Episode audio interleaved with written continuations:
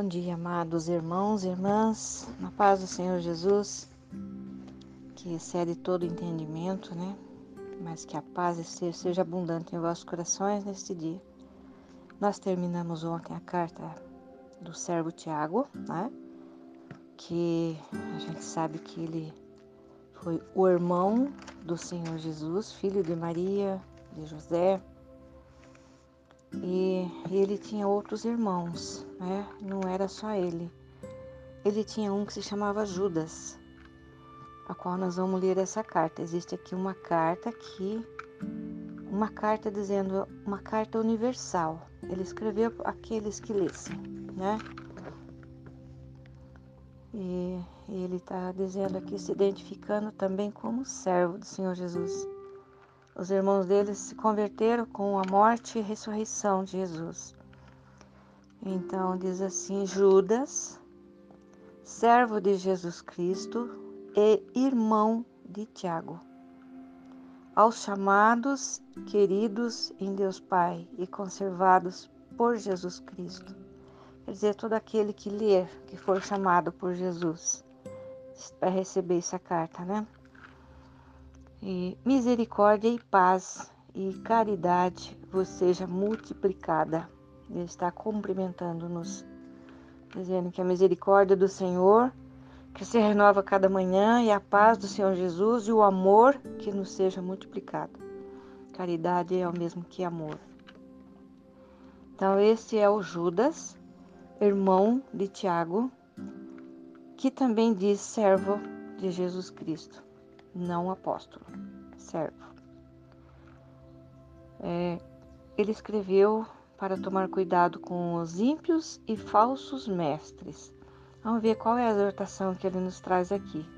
É tudo exortação, novamente, Então, amados, procurando eu escrever-vos com toda a diligência acerca da salvação comum, tive por necessidade escrever-vos e exortar-vos a batalhar pela fé, que uma vez foi dada aos santos, porque se introduziam alguns que já antes estavam escritos para este mesmo juízo, homens ímpios que convertem em dissolução a graça de Deus. Então, Judas está nos exortando a tomar cuidado com aquelas pessoas que, em vez de nos ajudar, nos empurra para trás, Alguns que se introduzem no nosso meio dizendo-se bonzinho, dizendo irmão, dizendo que ama, e não são. Eles são perigosos, nos tira da fé. Eu vou voltar a ler aqui, Ele procurou escrever com toda a diligência acerca da salvação comum. Não está nem falando de ministério aqui, ele está falando de salvação, de se sentir salvo, se sentir filho de Deus. A exortar a batalhar na fé, uma vez que foi dada aos santos. Essa fé que nos foi dada, ele está falando de uma fé comum, de uma fé que leva você a erguer a mão e aceitar Jesus, a ser salvo. Essa fé é fé comum. Que tem vários níveis de fé, já tratamos disso, mas vamos voltar a falar sobre isso. Os níveis de fé. A fé que move montanhas, a fé naquilo que vê, a fé naquilo que leva você a aceitar Jesus. Então, enfim, tem vários níveis de fé, e ele está falando dessa fé. A fé que fala da salvação, a fé comum. Uma vez que a fé que uma vez foi dada aos santos. Essa fé nos é dada para viver a palavra de Deus e para pregar o Evangelho. E tem aquela fé que move montanhas. Essa é a fé que você recebe em outros momentos.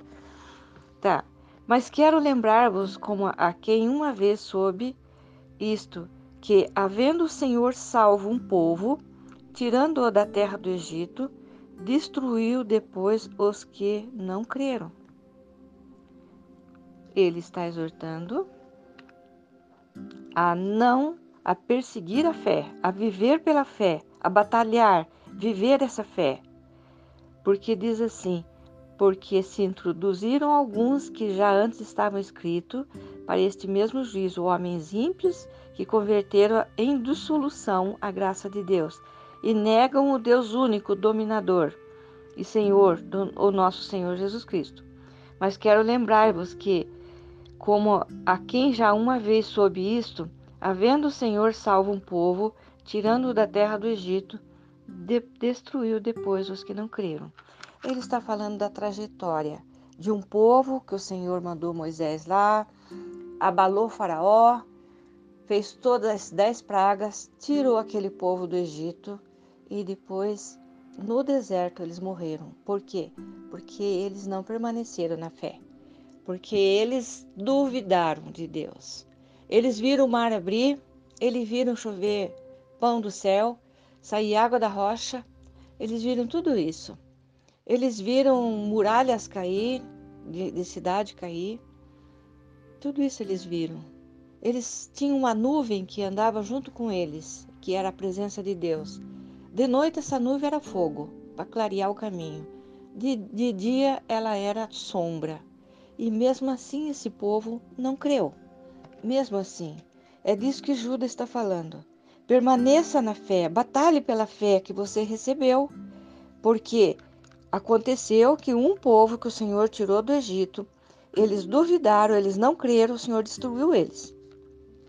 Eles morreram no deserto. Serpente picou, eles tiveram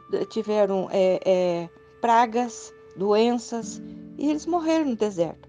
Eles não entraram na terra prometida que mana leite e mel, porque eles não creram. Então, você não permanecer na fé leva à perda de tudo o que o Senhor conquistou. No versículo 6 diz assim: E aos anjos que não guardaram o seu principado, mas deixaram a sua própria habitação, reservou na escuridão e em prisões eternas até o juízo daquele grande dia. Assim como Sodoma e Gomorra, as cidades circunvizinhas que, havendo-se corrompido com aqueles, ido após outra carne, foram postos, por exemplo, sofrendo a pena do fogo eterno. Então, aqui Judas está falando de algo muito sério, de um juízo para aqueles que não permanecem na fé. Eu creio, não sou tão bom assim na fé, mas eu creio. Quer dizer, eu ando meio que manquejando na fé, tá? Cuidado, porque aqueles que saíram do Egito pela mão de Deus foram destruídos no deserto. Veio o juízo sobre a vida deles. Os anjos que saíram do céu, que não guardaram a sua santidade, que não guardaram a sua posição de anjos criados por Deus, acompanharam Satanás, eles foram guardado em prisões para o grande dia, o juízo, tá? Então Deus não poupou nem os anjos. Por quê? Porque Deus é justo juiz. Ele não poupou também Sodoma e Gomorra, tá? E as cidades circunvizinhas que se corrompeu junto com eles.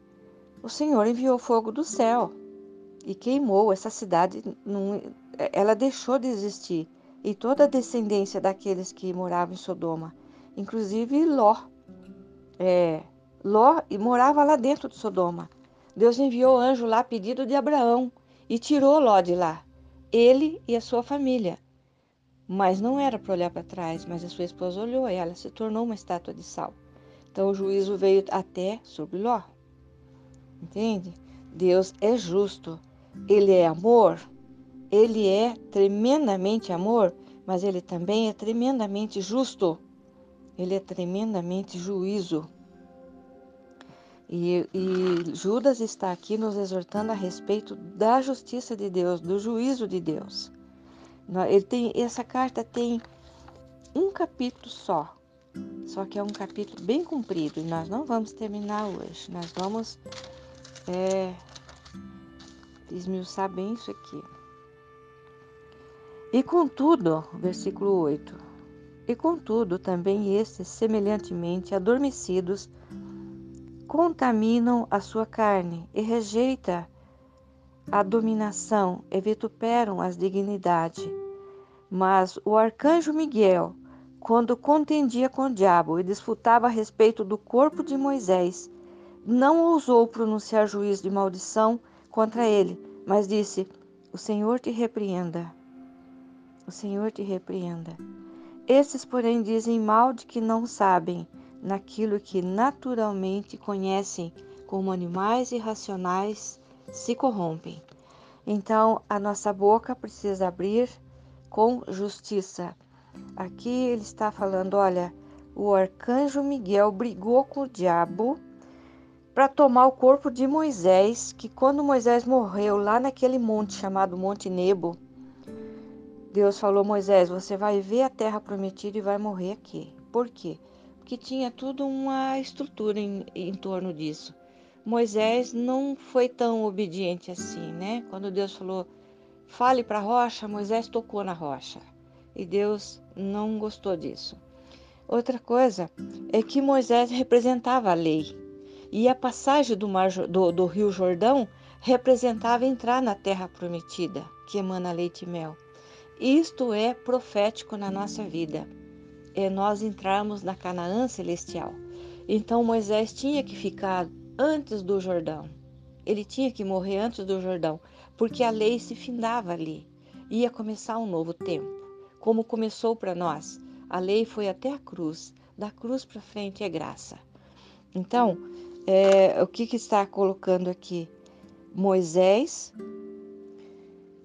ele morreu antes de atravessar o Jordão, porque e quando ele morreu lá nesse monte, o diabo veio querendo o corpo de Moisés para ele. Eu não sei o que ele queria fazer com o corpo de Moisés, mas talvez fazer ele ressuscitar e fazer dele um líder, né? Talvez, não é isso que está escrito aqui, isso é eu que estou achando. Mas nem o arcanjo Miguel, que veio tomar o corpo da mão do diabo, ele não ousou chamar Satanás, trazer maldição para cima de Satanás, que já estava vencido. Mas ele disse: "O Senhor te repreende." E hoje nós não podemos usar. Eu já vi muitos mestres, né, entre aspas, xingando de tudo quanto é nome o diabo e falando besteira. Não, quem vai dizer o juízo a respeito de Satanás ou de quem quer que seja é o Senhor. Veja que o anjo disse: "O Senhor te repreenda, o Senhor te repreenda." Esses, porém, dizem mal do que não sabem. Então, quando nós pronunciamos juízo, pronunciamos palavras malditas a respeito de situações adversas, a respeito do próprio Satanás, a respeito de coisas que não compete a nós dizer palavras assim. Mas nós não conhecemos, não podemos ser como animais irracionais, nós temos que entender. Olha o que diz aqui no 11. "Ai deles, porque entraram pelo caminho de Caim e foram levados pelo engano do prêmio de Balaão, e pereceram em contradição de Coré.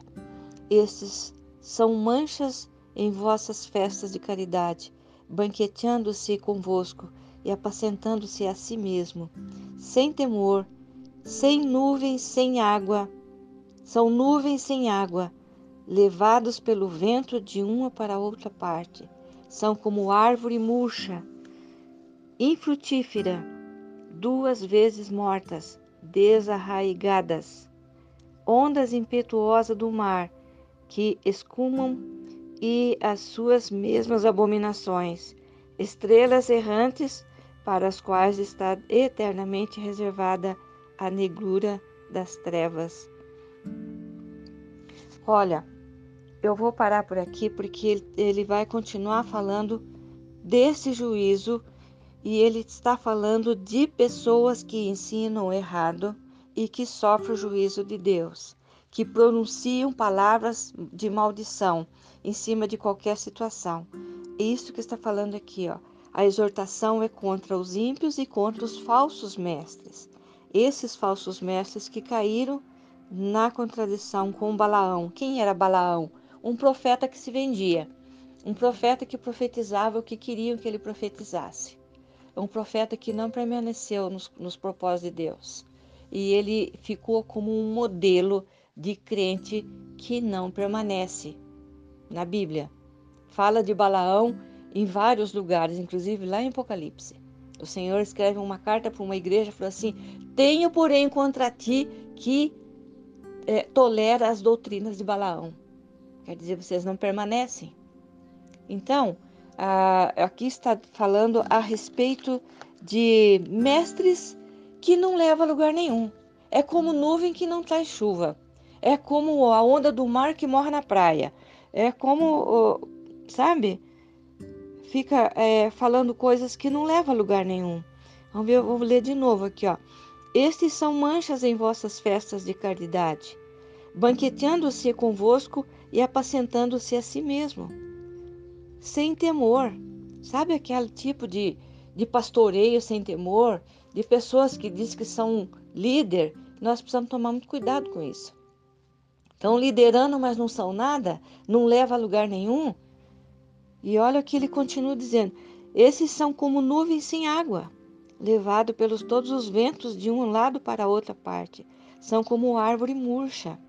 Qual a função da árvore? É trazer fruto, é dar sombra. Então essas pessoas, elas não são como árvores que é plantada à beira d'água, que no devido tempo dá o seu fruto, como diz lá em Salmo 1. Aqui está dizendo que essas pessoas, essas lideranças, elas são como árvore murcha, infrutífera, 2 vezes mortas, desarraigadas, não tem raiz. Então, é muito sério isto aqui, tá? Nós vamos parar aqui, amanhã a gente vai continuar, mas vai falar desse tipo de liderança que nós temos que ter cuidado com a nossa vida. Tiago, o servo de Jesus Cristo, irmão de Tiago, Judas, servo de Jesus Cristo, irmão de Tiago, irmão do Senhor Jesus. Este homem, este jovem, está exortando: tomem cuidado, permaneça na fé, guarda a tua fé que foi distribuída aos santos. Lembra que Deus executou juízo até nos anjos que deixaram o céu. Executou juízo ao povo que saiu do Egito, que não permaneceram, morreram no deserto, porque não creram. E ele continua falando: tome cuidado com esse tipo de liderança que parece com Balaão. Que parece com Balaão. Que são como árvores murcha, sem raiz, como nuvens que não trazem águas. Gente, é sério isso. Nós precisamos tomar muito cuidado, tá? Pai, em nome de Jesus, te louvamos, Senhor, porque a exortação é tão tremenda. O Senhor nos exorta a tomar cuidado com palavras, com pessoas, com liderança, com palavras de juízo. Obrigado, Senhor, porque o Senhor nos ensina através do teu servo Judas. Pai, obrigado por esta palavra, por esta porção da sua palavra que nos traz esta exortação, que muitas vezes nós passamos de largo, Senhor, do entendimento disso. Nós achamos que qualquer um que está proclamando a sua palavra é líder. E não é, Senhor. A tua palavra nos exorta a tomar cuidado para ver se ele parece com uma árvore plantada à beira d'água. Para ver se ele parece com uma árvore frondosa cheia de frutos. Ou se ele parece uma nuvem que de repente vai realmente derramar água e molhar a terra. Ah, Senhor, nos dá discernimento para isso. Espírito Santo, nos enche de entendimento disso, desta palavra, de discernimento, para que não possamos entrar no engano, como está escrito aqui. Cuide para que não seja enganado nesse engano. Pai, ajuda-nos a caminhar em santidade, a caminhar alinhado contigo, Senhor, alinhado com a tua palavra, com o entendimento e sabedoria da sua palavra. Muito obrigada, Senhor. Muito obrigada, ajuda-nos, Espírito Santo, nisso. Obrigada, Jesus, por tão grande salvação. Agora, Senhor, eu tomo o nome do Senhor Jesus e declaro a cura completa, Senhor, para aqueles que já saíram do hospital e que estão ainda em casa, em convalescência, Senhor, dessa enfermidade. Que toda sequela seque-se, que desapareça, que seja cancelado toda sequela, que seja você, meu irmão, minha irmã, seja fortalecido na força do Senhor, na fé que o Senhor já distribuiu. Erga-se em fé, em nome de Jesus, e que você seja curado também das emoções, Senhor. Que a sua mente seja renovada, seja curado, que olhe para a vida com um valor tremendo, uma nova oportunidade que o Senhor te deu. Pai, muito obrigado por isso que o Senhor está fazendo na vida desses irmãos. E eu declaro a cura para a honra e glória do seu nome, Senhor. Em nome de Jesus, amém.